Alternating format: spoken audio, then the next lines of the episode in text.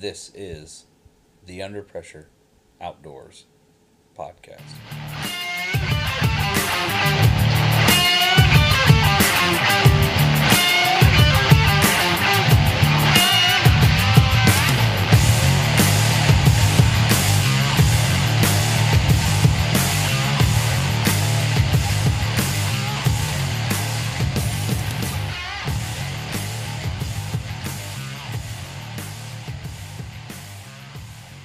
Outdoors, in partnership with Warriors Quest, is brought to you by Martin Archery, the number one archery company.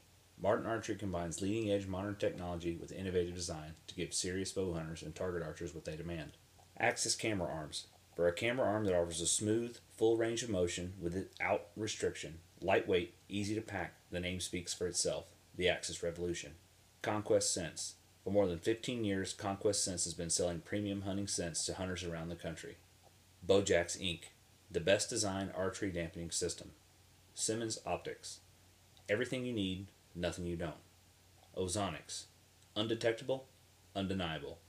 Dry shod waterproof footwear, the most wearable rubber boot. Veteran innovative products, VIP broadheads. The first and only scalpel sharp broadhead with dual spring variable cutting width suspension for superior penetration. Elevated safety systems. Rancho Rio Lindo in Uvalde, Texas. Piney Woods Hunting Lodge in Eufaula, Alabama. So this is episode 14 of the Under Pressure Outdoors podcast, budgeting the bullet. Tonight's episode is brought to you by Sportsman Shield, a durable outdoor decal that's designed to make thieves believe your trail camera has a GPS tracking device. Uh, not only is it for your trail camera anymore, but they also make them with the new release for your tree stand. Um, hunt more, worry less. So you go on their website, add some of those sweet decals to your cart, and before you check out, use the code UP Outdoors 20 at checkout, capital U, capital P, capital O, and Outdoors 20 at checkout for 20% off your next order. So tonight's episode, we're going to cover uh, the three tiers of budget rifle building per se, or how to build a rifle on a budget or make what you have work. Uh, in tonight's episode, I'm joined by a long friend of mine, uh, Tyke, who is also a gunsmith. So he's our safety expert. Uh, Tyke, you want to tell us a little bit about yourself? Yeah, hi. Um, my name's Tyke. I was I've grown up around guns. Uh, was I was raised around them. My dad was also a gunsmith, and I learned a lot about doing that uh, just in the natural course of growing up. So when I got out of the army, I went to gunsmithing school. I have an associate's degree in gunsmithing from SDI, and and that's where I'm at now. So I I mostly the work that I do now I is a lot of cleaning, um, and I do also a lot of uh, inspections and stuff like that. I've done uh, about three or four rifle builds. I've built a couple of handguns. I've built numerous AR-15s, and I have a pretty good idea of what's going on as far as how guns operate and what to keep them what uh, what to do to keep them running efficiently. So the the big thing I, I wanted to have you on here tonight for Tyke was mainly for the uh, the the safety reasons, um, because especially in today's age of information, uh, with YouTube out there, uh, it would give you the false confidence that you could do, um, but without a little bit of technical knowledge and know-how, there are some things you probably should leave up to a gunsmith, right? Uh, certainly, but cutting a chamber, I would say, is probably one of the biggest things that you should leave to the professionals, especially when we're talking about rifles or or really any firearm for that matter. Uh, cutting the chamber and testing it. Uh, also, any type of bolt work where you're facing a bolt or blueprinting, anything like that, where you're going to change head spacing, something like that. Unless you have the proper calibration equipment, I would stay away from from doing jobs like that. As as far as you know, if you wanted to restock a rifle or maybe uh, try to mount a scope, especially if it's already got the the mounting holes in there, I, I, anybody with a uh, vice and some screwdrivers, could feel free to attempt something like that. So, you know me, and you know I'm broke. yeah. So let's let's start at the bottom. We'll work our way to the top. We're, we're to go ahead and, and we'll start and we'll say that we're going to build off a rifle you already have or one that you may have been given. Uh, but we're going to assume your your the rifle you have or you've been given is is already chambered in in a caliber caliber suitable for taking North American big game. So, um, we'll say 270 or 30 six or something of that with a longer action. Something, and, and we'll, let's say we're going to stick to assuming maybe you were given this by his grandfather's rifle. So we're looking at something a little older. Uh, probably a little could be a little worse for the wear. What is what is something that could be done to make, make the fit and function and accuracy improve on that rifle? Well, the the one of the big things I think a lot of people don't think about is they inherit a rifle from granddad who was six foot five and they're five foot ten, and they try and go shoot this rifle and it's just kicking the shit out of them. Uh, one of the biggest things that you can do is actually get that stock to fit you. There's a couple of different ways to do that. If it's if it's too long for you, you can obviously have the stock cut down or cut it down yourself. It's it's not going to be unsafe for you to try to cut the stock down yourself and just move the butt pad and reshape it to fit. Uh, if you're not comfortable with that kind of work, then then those types of adjustments will not only make that rifle shoot more accurately, but it'll also reduce felt recoil. Uh, another another thing that you really want to look at, especially with older rifles, is the crown. The crown can get a, have a lot of damage, and any any type of raised burr or anything like that uh, inconsistency in the crown on the muzzle is going to cause a lot of problems. When the gases exit the barrel behind the bullet, if gases are able to project out one point before they are any other point, then that's going to push the the round, the bullet when it exits the muzzle in in a strange direction. So uh, that's another thing. If if you're if you've got a rifle that should shoot and doesn't, you take just take a real hard look at the at the crown and make sure there's not any inconsistencies there because that that will cause a a rifle to shoot very poorly. Oh, ex- explain what the crown is so they know what they're looking at. Okay, on the on the end of the muzzle, which is the uh, the dangerous end where the bullet comes out, uh, you'll see that you have uh, eh, three or four different types of crowns. You have a rounded crown. It's it's how they finish the end of the muzzle where the bullet comes out, and so you have a different kind, few different types of crowns. And so sometimes they're round, sometimes they're flat, sometimes they're recessed. Uh, sometimes they they are actually uh, tapered in, and and just that area right around the bore uh, which is where it's rifled and, and the bullet comes out around that area.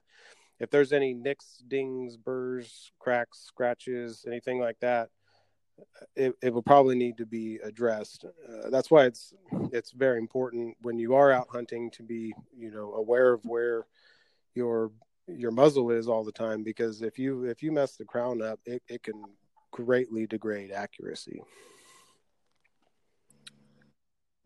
Yeah, I mean that's that's something you could definitely be running into, like you said, especially if it's been handed down from generation to generation. If you're looking, you, you could be looking at Grandpa's Mauser that he brought back from World War II, or Great Grandpa's Mauser, and really, I mean, no no telling what kind of hell that rifle's been put through uh, before it got to Grandpa's hands.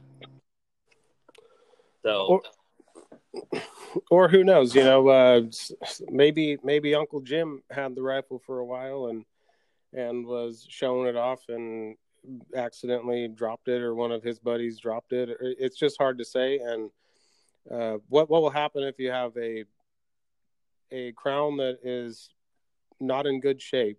Is you'll have really very erratic shot placement. So if if you're having a hard time figuring out what's going on, go ahead and take a look at the crown. And and it's not a bad idea when I bring rifles in, not necessarily from the range, but when I've been out hunting and I bring them in, and I'm cleaning them.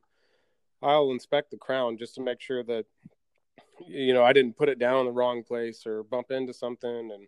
And um, you know, a hunting rifle is a working rifle, and so I, I look at that a lot like the you know the issued gun I had in the army. They uh, I didn't baby that thing. It it saw some action, and so right. I, uh, you know, a hunting rifle is the same way, in my opinion. And so I, I just I don't pay a whole lot of attention to my rifles when I'm in the field uh, because that's not what it's about. It's not about my baby rifle.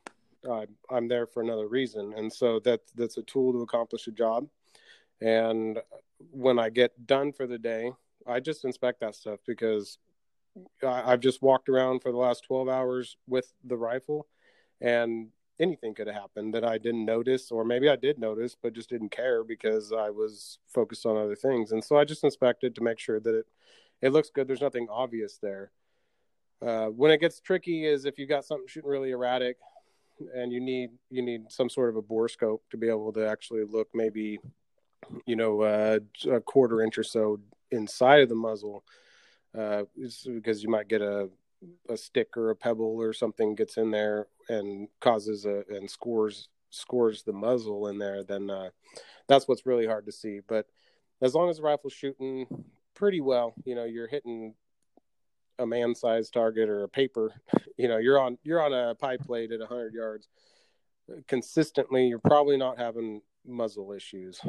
Uh, so that is one thing to look at, and it the strange thing about the crown is that it can present itself in all sorts of ways. So uh, if if you're having a really hard time grouping, take a good look at the muzzle because that can that can cause a lot of different problems and there is no really one classification for uh, symptoms that it will present.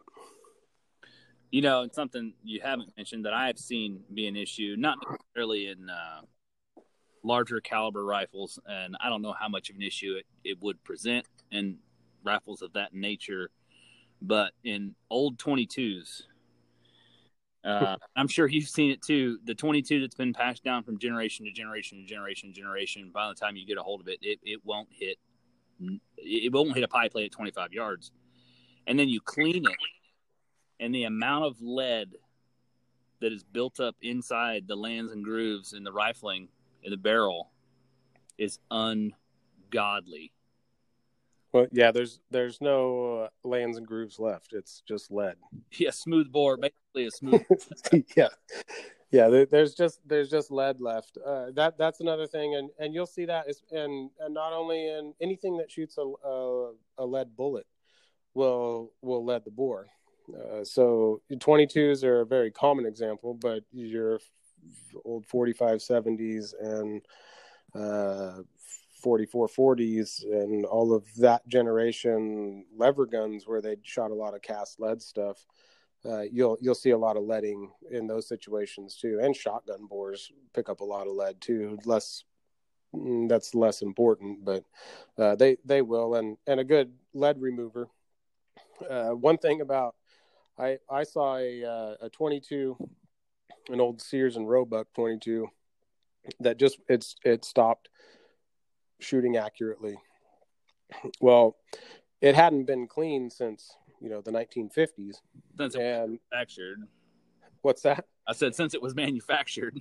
yeah, yeah. No, it, it came home from Sears and Roebuck, and it and it it got wiped down with gun oil to keep it from rusting, but it it never saw a, a bore patch in its life, and um, so so part of that you, you use a good lead remover. Uh, the shooter's choice is the one that I use, but there's there's a lot of uh, good lead removers on the market, and it, it takes a lot of time to get lead fouling out of out of a bore like that. It just, uh, just you know run a wet patch, let it soak, run a dry patch, run a brush, run a wet patch, let it soak, brush, dry patch, rinse, repeat, and It, it did when I when I was cleaning that old 22. I'd say it took me about uh, five days to get it, and most of that was allowing it to soak for about you know 20 30 minutes between between running a brush and a patch and a new patch, and that's just to help help break up that lead and get it out. Uh, this is not an issue that you find though with with rifles that are mostly shooting copper projectiles. And in that case, you get copper fouling. Um, copper is nowhere near as bad as lead fouling is, and until it gets bad, and then it's worse to remove than lead fouling is. Well, it's a lot harder metal. Yes, and, and it, it definitely takes a longer time to to clean out than than lead does. Um, that's why usually uh, what I'll what I'll do is after I after I go shoot for the day or uh, shoot more than about five rounds. So I don't I don't I won't clean a hunting rifle every single time I take it out hunting.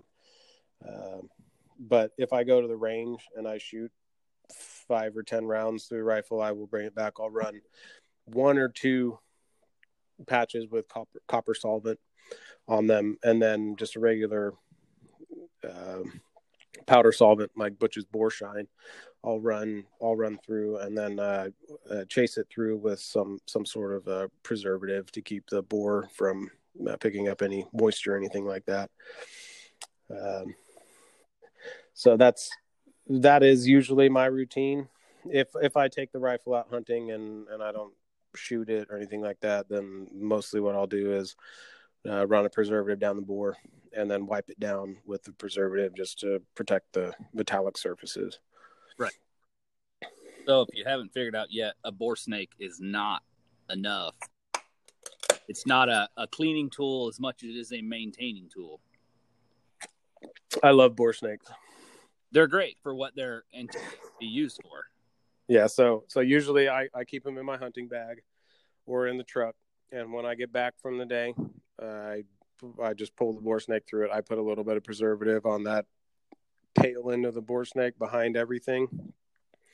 I just put a little bit of preservative on there and just pull that thing through the bore and wipe it down, put in the case, and then I don't have to worry about it till the next time I go out.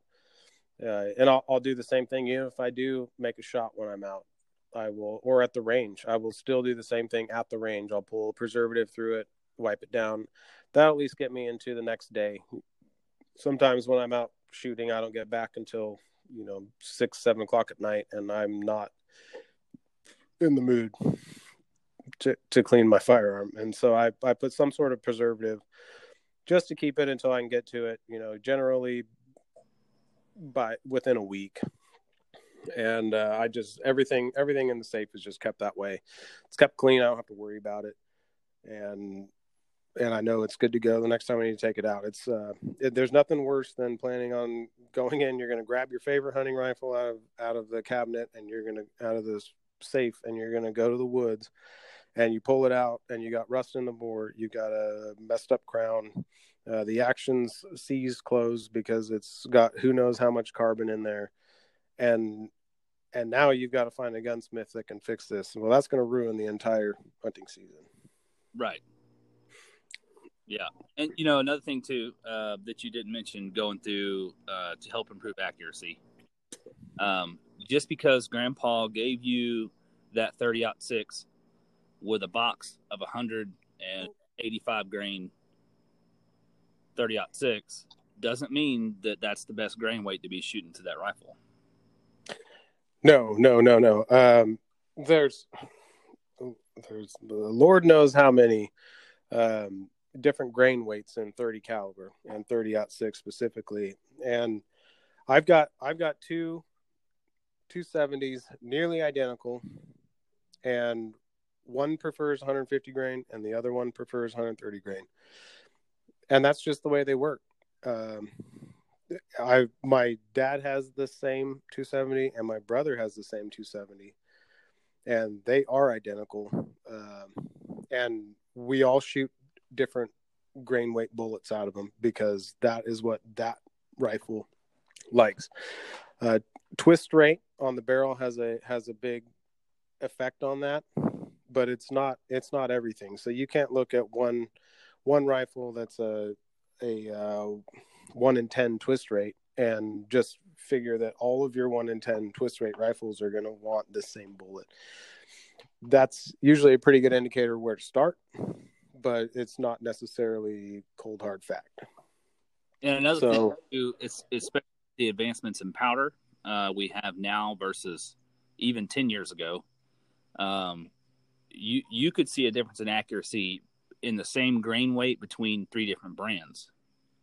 I mean, if you're buying, you, you could see it. You could see a difference in accuracy between the same brand from 32 degree morning to 50 degree evening with a 65 degree afternoon.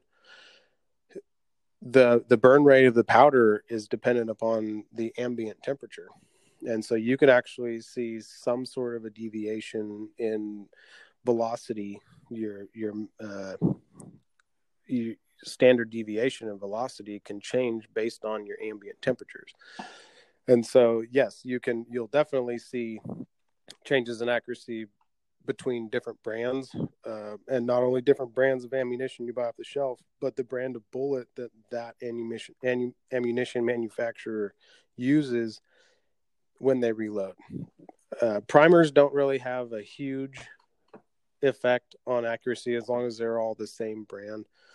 Um, uh, case, the case that it that is is loaded has the bullet loaded in it will make a big difference uh, because even though it still fits uh, 30 6 case fits a 30 6 chamber the wall thickness of the case could be thicker or thinner which changes the uh, in internal volume of that case and can if you can get one more grain in there or you have slightly more area for the pressure to build inside that case, it can change your max deviation as well, which a change in velocity uh, deviation can actually cause uh, pretty significant differences when you start talking about ranges over about 700 yards. And so if you see 10, 10 feet per second change um, at the muzzle, you, you might see you know close close to uh, a couple of inches when you start talking getting out to six seven hundred yards just because you don't have the velocity to carry the bullet at the same speed. Right. And i mean that's that's get breaking it down to the extreme technical side of that. And i know you're a, you're a loader so that's another one of those things where if you're really trying to pinch the pennies, you you should be reloading your own rounds. Um, that's not something cheap to start off start off with, but it will pay for itself in the long run. It it will unless you're the you're a one week a year hunter, uh, then probably not because your yearly yearly ammunition expenses are 50 bucks tops. You know, yeah, you got not, buy a box. Not bo- going to the range and shooting. And, and that's another thing too. It, that's important is in, and we've done it, uh, sighted the gun in the middle of the summer. Uh, and then we go to hunt towards the middle of the winter. But before we go out on that hunt, we go to the range and we reconfirm zero. Well, and those, that has a, that's foulers too. And there's, uh, that makes a, a pretty pretty big difference, especially when you start talking about ranges over about three, four hundred yards. Is is getting at least a couple of foulers through the bore. Uh, but yeah, we we did. We would we would go sight rifles and yeah, at the end of summer, middle of summer, whatever, we'd just go shooting for fun and and zero everything. So we knew it was on, but you know, the weekend before we were getting ready to go on a hunt, we go out to the range and we'd shoot about five rounds through the rifles just to make sure that everything's still good and that's putting some some foulers down the bore, uh, and that and all that's all the foulers are doing is any any type of scores or imperfections when they pulled the rifling. Those foulers and the copper on those bullets will fill those fine, minute scratches with copper, and it smooths the bore out, so that you're not ending up with bullets coming out of the bore that have you know scratches or or anything like that in them because you've already shot a few rifles a few bullets through that through that bore, and and those have taken a lot of those imperfections out of uh, the the rifling that was put in there. In the time, you know, the time that I'm thinking about that comes to mind, we both did see a deviation in zero. Uh, mine, but not not enough to where it would have made a difference. Uh, take ethically taking game, but there was a difference. Uh, seeing a difference in uh, point of impact. Point of from what impact, yeah. From the clean bore through the foulers, or from summer to winter. From summer to winter. Yeah, and you're gonna see you're gonna see that just because of the temperature differential, and you'll also see uh, and your foulers or might shoot they might shoot a half inch, they might fly out a half inch or uh, one inch at hundred yards. So your first shot through a clean bore might fly all of one inch, and then the next four you make this tight little group, you know, with uh, um, un, you know, under three quarters of an inch. Well, that first shot, what that's doing is all of those imperfections and stuff down the bore, it's filling those up and it's sacrificing, basically, it's sacrificing itself to fill the bore up for the rest of those uh, bullets that are going down there. All right, so let's move on from this. Let's let's say that um, you've got to go out and you're, you're going to go purchase a reputable budget rifle. Um, I, I for one, right now, uh, I like the. Uh, I have a Ruger American, and that is a, a tack driver of a of a four hundred dollar rifle. I don't know that you you could beat that for the price point. The accuracy I got out of that rifle, you you it's it's hard to beat for that price point. Um, you chose a different route than I did. You went with the barreled action. Yes, um, I so I got a Howa fifteen hundred barrel action and six five Creedmoor, and I bought a Richards Microfit gun stock. Um, there's rifle-stocks.com, and they've got excellent prices on un semi-finished, semi-inletted stocks, and so that that's what I went ahead and did. the The stock I got was a walnut stock with rosewood caps and I, I think it cost me about $150 to get it delivered. It did take about six weeks, six, eight weeks to get here. Um, but in the grand scheme of thing, when you start looking at, at other getting a, either a fully inletted, fully finished stock that's walnut with rosewood, you're you're not talking 150 150 bucks. You're talking eight hundred dollars, and so um, it, it made a big difference to get it here. And it does take a certain amount of woodworking skill to get it inletted and get the action put in where it needs to be and and finish the barrel channel. And it comes in a very rough finish. Um, I I finished it with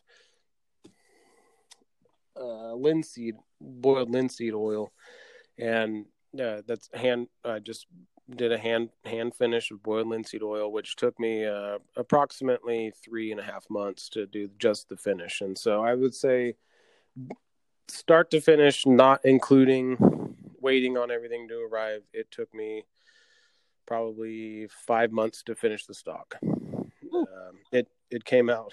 yeah.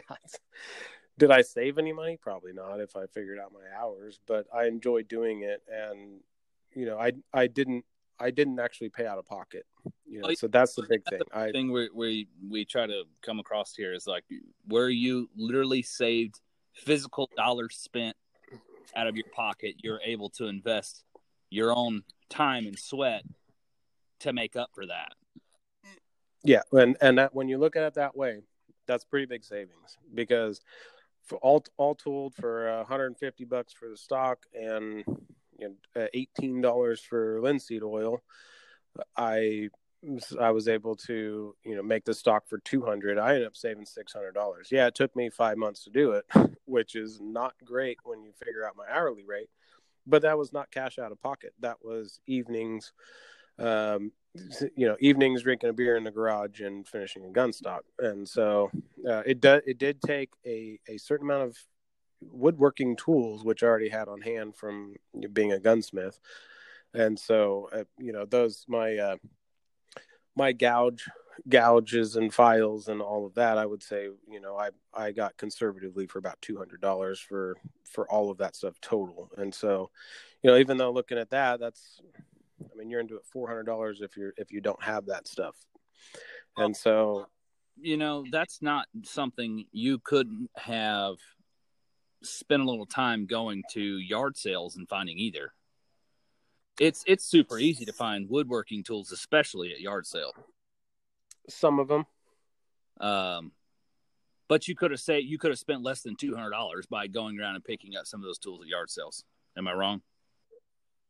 I uh, no no you're not wrong, and you would have to find so so some of them yeah you can find chisels and files and stuff at at yard sales. Um, in in gunsmithing, I chisels and files are a uh, consumable item, and so as they as they get worn out, I I throw them away when they get dull, and I buy new ones. And so a lot of what you're going to find at yard sales are going to be uh, dull files, dull chisels. If you have an idea of how to sharpen chisels, then hey, they're fine. I buy a lot of chisels at yard sales because people want to get rid of them for 10 cents or you can buy, you know, just a a 5 gallon bucket full of chisels and files for 5 bucks and, you know, half of them may be garbage, but the other half you might be able to to get something out of them. And it's totally worth it to to go ahead and keep your eyes peeled for stuff like that. Uh, if if a file has been ruined, the only thing it's good for is to make a chisel. so just you know keep keep that in mind too because you can you can make if you have the the right equipment around you can you can use files for other things but they're they're so hard you can't resharpen it as a file but you can you can grind them down and use them if you've got a bench grinder you can grind it into a chisel and it will work great for years um, they're just very hard to sharpen because of how hard the steel is. So, as far as the budget rifles go, uh, there's a lot of great plug and play stocks out there too. Um, I I took mine uh, and I put it into a Boyd's stock, which required very minor fitting, like sandpaper. Um, and I could have simply just bolted into the stock and and seen and uh, saw seen improvement on accuracy, which I did. I bolted first when I first got it. I bolted it in there just to see what kind of difference in accuracy I got, and I I did notice a slight improvement in accuracy uh, where I was shooting a, a one inch uh, five shot group. Uh, with most of the rounds touching and towards you know pulling it out that making it that one inch I had round right um, putting it directly into that that stiffer stock, uh, pulled the group in side there, and then I went instead of leaving it that way, I pulled the action and barrel back out, and I glass bedded uh, the area where the the action goes in, and then now I'm seeing five shot groups where everything is is almost one ragged hole. Absolutely, and and what you're seeing there is no movement in the action within the stock. The the Boyd stocks, I love them. Uh, they're laminate, so they are much stronger than uh, traditional walnut is. I'm I'm kind of a classic guy, and so the reason I went with a uh, Richards gun stock is because I love walnut stocks. Um, I but I I kick that around a long time because you can kick you can pick those Boyds up for 100 150 bucks too, and they're almost plug and play um, they are plug and play. Be- in in insofar as that the action and barrel will fit in them as soon as they show up.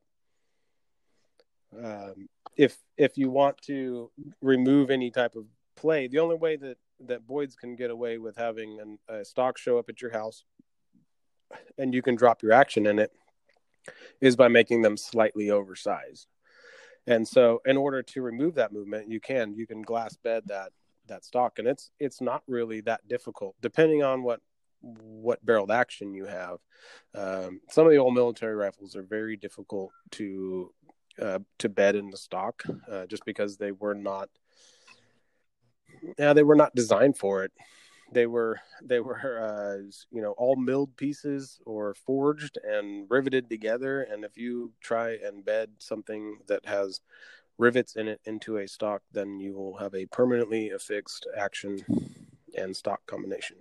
Yeah, the, a great example. I have an M14 uh, that was handed down to me, or M1A, and there is no way in hell I would ever try to glass bed that thing. it can be done, but that is far beyond my level experience.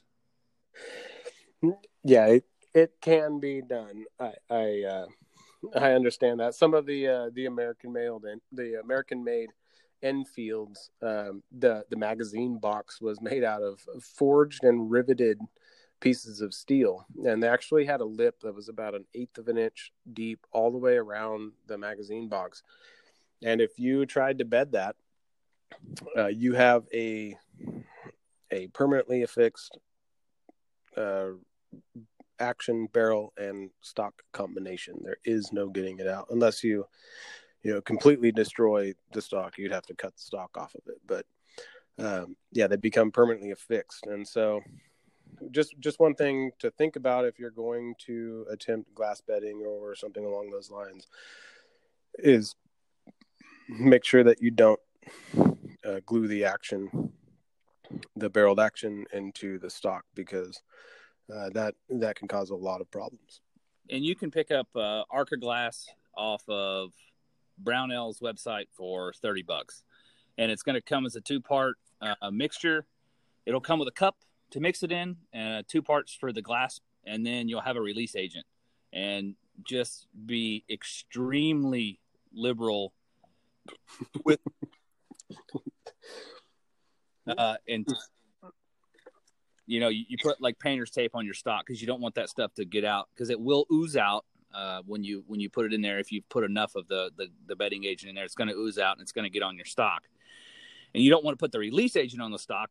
You want to use like painter's tape and that's going to keep that from drying onto the stock or drying to the state to tape and you'll be able to take that off of there. Uh, but the beauty of bedding like glass bedding like my the Ruger American like that is is you can bet it, let it sit, take it back out, um, and then if it if you did it wrong, you can sand it away and try again. But you have to be very very liberal with that with that release agent. Yeah, yeah, that that is one thing. If you if you think you have enough release agent, put more. Yeah. Um, if you think you have too much, you're probably about right. Um, I almost I, I went the full length of the barrel down the stock with the release agent. The full length of the stock down the barrel with the release agent, I should say. Yeah, I didn't need. Yeah. I know I didn't, but I, it's one of those things. I, I'd rather be safe than sorry. And and look, if you're not if you're not betting ten stocks a day, um, waste release agent because if if you're the type of person that's going to bed five rifles in your lifetime and just the the savings are not enough, uh, go ahead and waste it. You know, you're you're not going to uh, you're not going to save any money by saving half a can of release agent just because for the next time. But you, uh, there are. I say you will lose money by gluing your action. well, you won't lose any money because you know that rifle will be accurate. you just you just can't get it out. so no, it will shoot. I've actually read quite a few articles about people that are shooting uh, shooting long range for uh, you know military rifle stuff with M14s that just that they just glue the action and the stock together. That's interesting. Uh, it, yeah, and and it does work, and I understand it. You know, I mean, there is nothing more solid than that. You know, it, it does make a lot of sense. But if you know, if you if it's going to be a rifle that you use for hunting, you're going to want to be able to get that action and barrel out of that stock to be able to put some sort of a preservative on the bottom side of the action, the bottom side of the barrel, because moisture will build in there. One one thing uh, when you when you are bedding, when you are bedding, you're going to want to uh, make sure that the barrel doesn't contact any part of the stock uh, forward of about one inch of the recoil lug. Um, so the the recoil lug is is would be just in front of the action, and it's inlet into the stock. Usually, uh, like a Remington 700, it's a I would say about a quarter inch piece of metal that fits a ring around the barrel, and it drops down into a slot in the stock. When you bed, you really only want to bed to about one or two inches, maybe three inches in front of that, no more than where the contour of the barrel flattens out. Um, and and then from there, the the barrel should not contact the stock any farther. Uh, a good way to do this is to use plumber's tape, which is the 10 mil uh, UPC tape that you can find at uh, any of your hardware stores. Mm-hmm. It's black tape. It says UPC, and they have different mil ratings. Well, you can use, you know, 10 mil. You can use two strips of 10 mil, and that gives you 20 mil. And so it's just a very easy way to hold an offset from the barrel from all sides of the barrel channel, and it will keep keep the barrel from contacting anything. And then when you pull that out of the bedding, remove the tape, then it will the barrel will sit exactly the same length from the barrel channel as as much tape as you put on the barrel. Interesting. Uh, so, in buying a used gun, use that as your budget rifle. You you gonna go and buy it. See if you can pick yourself up a used Remington 700 or a reputable brand like that. uh, what is something stuff to look out for? You know, obviously we talked earlier about checking the crown. Um, any other things you would say to look out for because you don't want to buy a lemon unknowingly buy a lemon without being able to shoot the rifle what are the things you would look for okay um I, I would look at the the bolt lugs. If we're talking bolt guns, the the locking lugs for whatever type of action it is.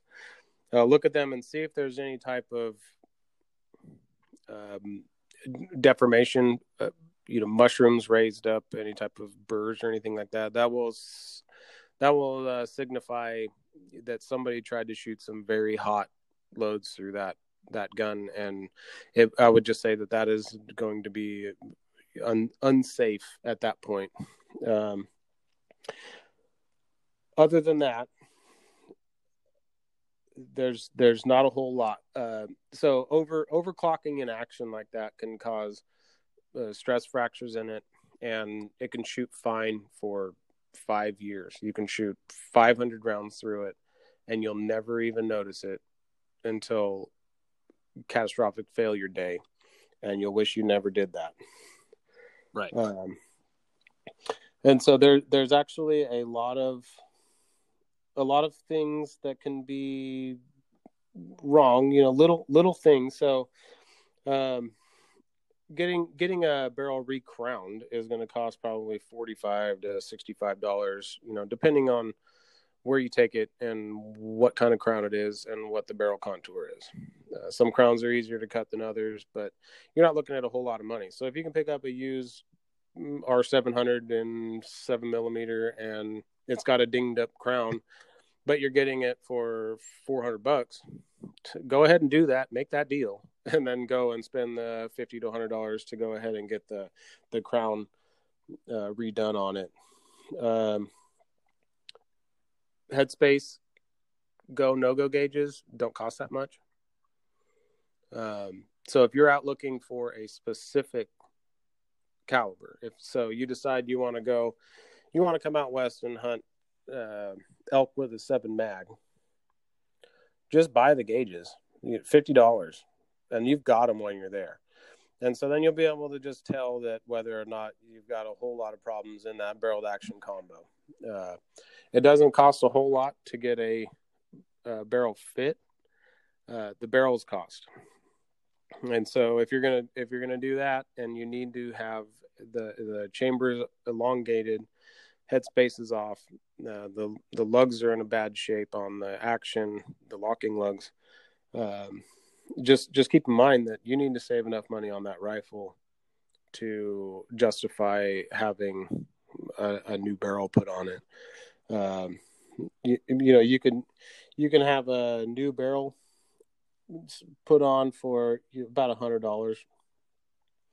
Um, but depending on what barrel you get, you're going to spend uh, two or three hundred dollars on something like that. So right. uh, there, there's a few things that can't be fixed in barrels, and it, it, happens especially in the in those lightning fast laser rounds that we're we're seeing a lot more of these days, and uh, they they just burn barrels out.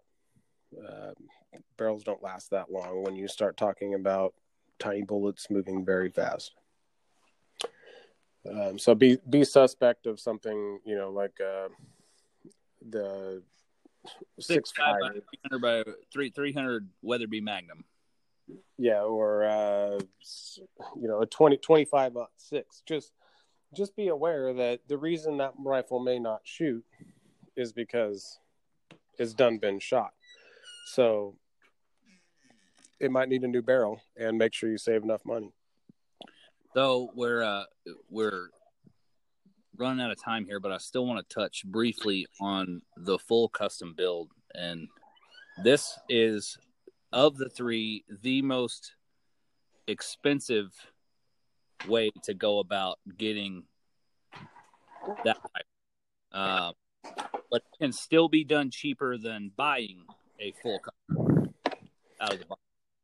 Uh, and ways you, you're looking at generally your action is your full custom builds are built on the R700 style action, uh, which is the most common bolt action uh, we have right now.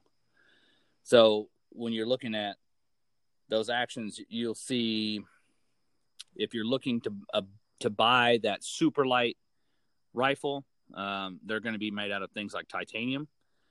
And if you go to buy a titanium action, they are extremely expensive. Um, correct me if I'm wrong, but they're not any more accurate than a steel action. You're not going to see a, a, big difference in accuracy, at least anything that you would notice to the naked eye. No, no, yeah, you, are not going to see any huge difference in accuracy, but you are going to see a difference in weight. Right. And so you you could you could save the money uh, and in reality if you're really stressing over 2 or 3 pounds in a rifle, it's pretty easy to lose 2 or 3 pounds of gut. yeah. Yeah, it's pretty easy or, you know, there are other ways to shave 2 or 3 pounds and 2 or 3 pounds on a rifle is a lot of weight. Um, well, I'll say this. Light stuff isn't cheap and cheap stuff isn't light. That's true. Then, and the best way to save, the best way to carry less weight is to lose it because that is also cheap and light. And it's good for your health. And it's good for your health. But it actually costs less to lose weight because if you just stop eating, you'll lose weight. and, and, then you ain't buying all that food. money you save on food you can spend on gun parts, right? That's right. Yeah, so uh, this is probably my favorite way to build rifles is, is to do the full custom. It's, I built a couple ARs that way, and I like to do it uh, what I call uh, Johnny cashing it, uh, where I literally buy it one piece at a time. He has the song, you know, one piece at a time. Mm, uh, yeah. and I get it one piece at a time as I can afford it, and that takes me several months, or it could take me several years to build that rifle. But in the end, I get exactly I without going out and spending five hundred dollars on a base rifle and then adding money on top of that and throwing away parts that came with that rifle. I'm literally throwing away money. Uh, so you can, if you had the time to piece it a time it, then and you wanted that full the the feel of that full custom rifle that was built just for you, then that was that would be the way to go. And it requires, like I said, it's it's expensive, uh, but you can save money over buying it completely built that way. Absolutely, and you, and I don't know how much time you'd actually lose in doing and Johnny cashing it as you would over a full custom. I mean, the the best rifle makers in in America, they're 18 months to 2 years out, so you put an order and they deliver in 2 years. Um so yeah, I mean, you're not going to lose a whole lot of time over a full custom by Johnny cashing it. You will end up having to do some of that work yourself. Um, the the biggest thing that I can think of would be fitting your your action to stock fit. Um, if you can do that yourself, uh, what what a lot of makers do is they uh, they just run an algorithm, you know, on their CNC mill, and it cuts for the action, for any action or that action with tolerances, and then they bed that action in there. But if you can actually inlet, like like Grandpappy did, that action into the stock, you don't have to bet it. Uh, my Howa is not betted because the when I inlet that action into the stock, the fit is so tight it may as well be betted because I didn't, you know, but that's shaving micromillimeters off and it's a test fit micromillimeters test fit and it, it took a long time but it's got a very tight match on it and i don't know that hogging that out and bedding it would improve accuracy one bit over what I have right now. That's how that's how they used to make rifles. Is they used to fit them like that, and that's why they would shoot without bedding. Right. Um, and then, and you know, also building a full custom like that requires tools uh, that are going to cost you a little extra money, but you can it can still be done with cheaper than than buying that full custom build. But all that being said, once you have the tools and you've built one, it becomes an addiction. Uh, it's a grown man's jigsaw puzzle. Well, okay, so the tools are what cost money. I I have several times the amount of money in tools as I do in guns. Right. Several times. And so it's not it it's the cost of tooling. That that is where that is why when you go have a full custom built they charge you so much because they have several times in tooling what that gun costs. Like several times. They would have to make hundreds of those guns to recover tooling costs and wages for somebody to sit there and do like what I did for 5 months on your rifle stock to get it to fit that tight and it's the tooling and the manpower that you're paying for when you get a full custom rifle like that.